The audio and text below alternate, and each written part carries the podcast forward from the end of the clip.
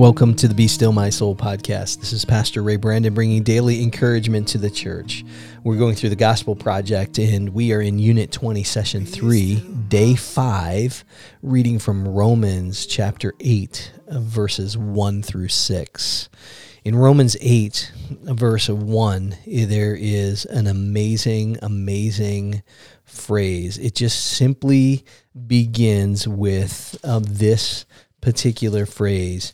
Now, therefore, there is no condemnation for those who are in Christ Jesus. There is no condemnation for those who are in Christ Jesus. That is an amazing thing. And as you uh, think about this on this day, this day, whether this is your Friday because you have a, a Sunday night group, or maybe um, this is your um, Saturday or weekend that you're listening to this, think about that. If you're a believer in Jesus, you are born again. Jesus said this except a man be born again, he cannot see the kingdom of God.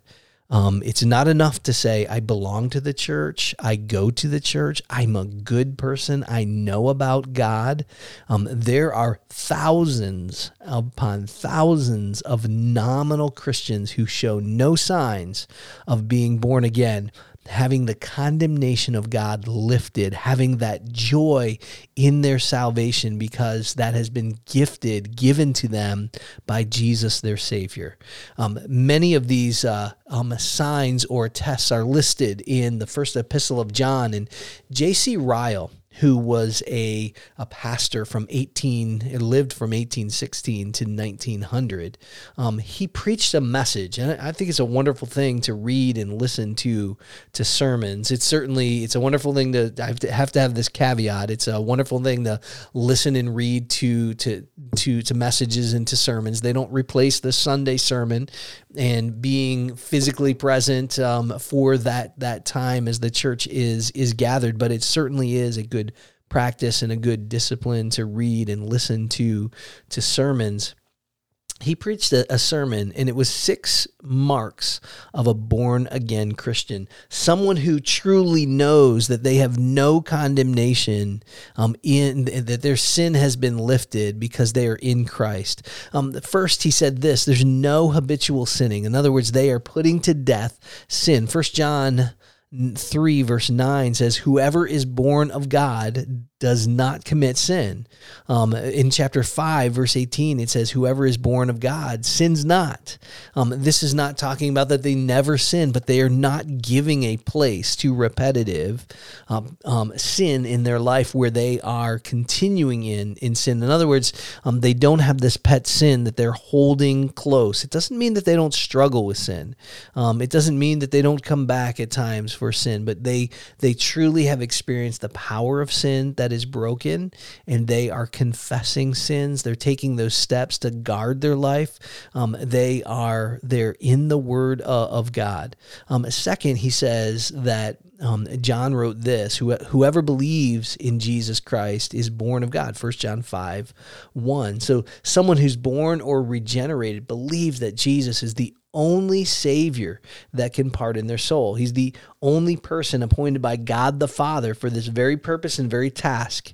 And beside him, there is no other Savior. There's no other way. Um, and he sees in him or herself absolute unworthiness. Full confidence comes from Christ and trusting in Him and Him alone. Um, and, and and that's the second mark. The, the third mark that he that he um, J.C. Ryle gives is practicing righteousness. John in his uh, letter, First John chapter two verse twenty nine, he says, "Everyone that does right is born of Him." So there's not only this uh, eschewing sin and putting to death or mortifying sin in in a person's life that is truly born again, but they are seeking uh, to do what is right to, to do what is right. So a man or a woman that is regenerated, another made alive, is saying, My life is not my own. I'm I'm setting it aside. We call this holiness. And I'm endeavoring to live a life that is on purpose towards a goal according to God's will. And that life does things, does particular things that please God, and they avoid things that God hates because God is Savior. He is Lord.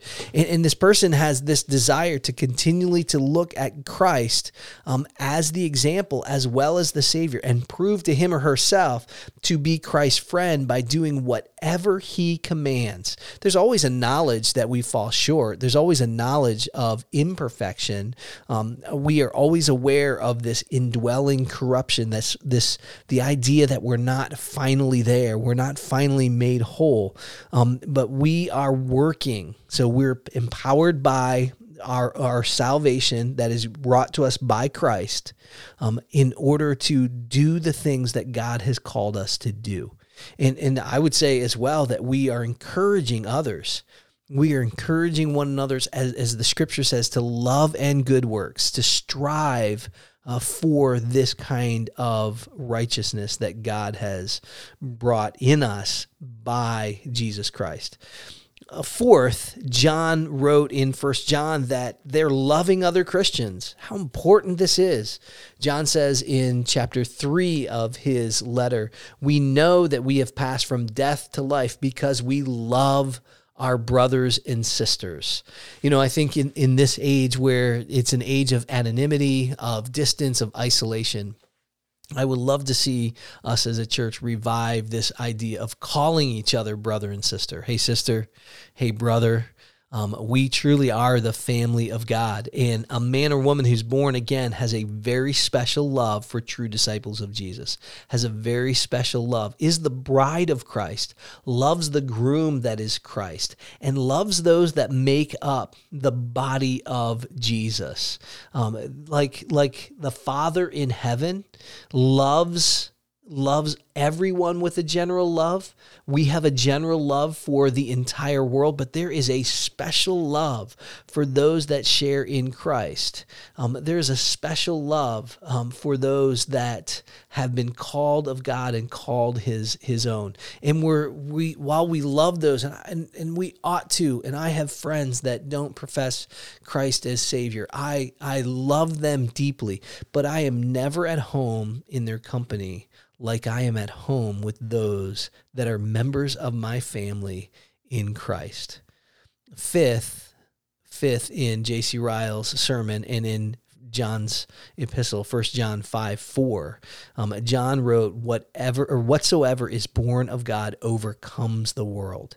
So a man or woman who is born again does not use the world's opinion as his or her standard of right and wrong. In other words, you'll hear this over and over again um, the idea of being on the right side of history, or there's a standard of right and there's a standard of wrong. Um, in our world today, it's no longer relevant relative. Well, you do what you want as a Christian, and and this person over here can do what they want as someone who is atheistic or agnostic or Buddhist or Muslim or Hindu. It's all the same. No, they're they're actually the world is pressing on ideas and ideologies um, that uh, are standards of right and wrong, and they are calling people to conform.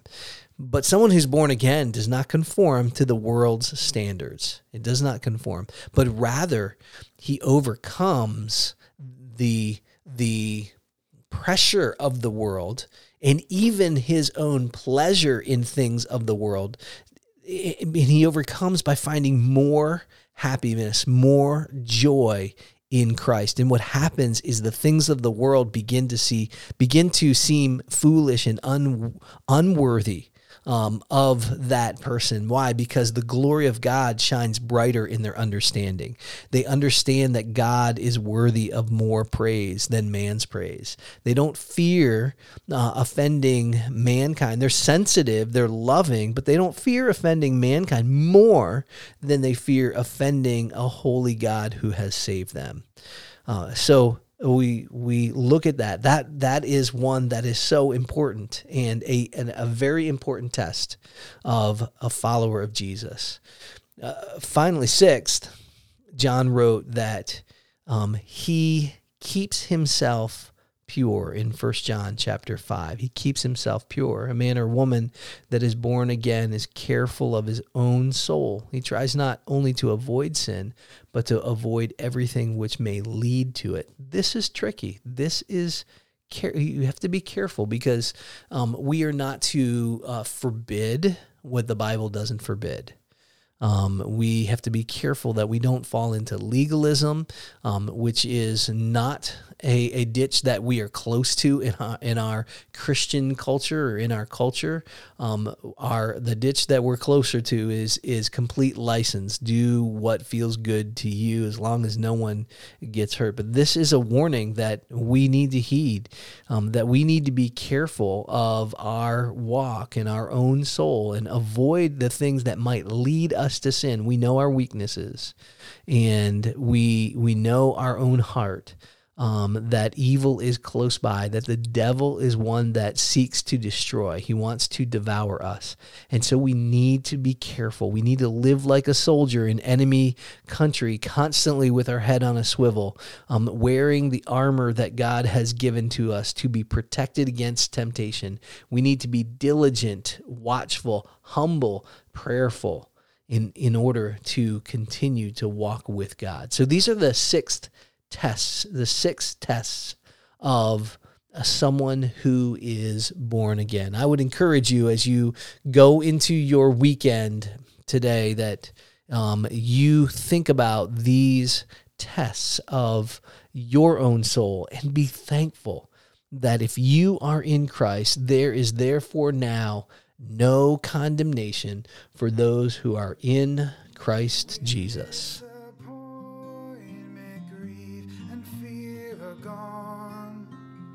sorrow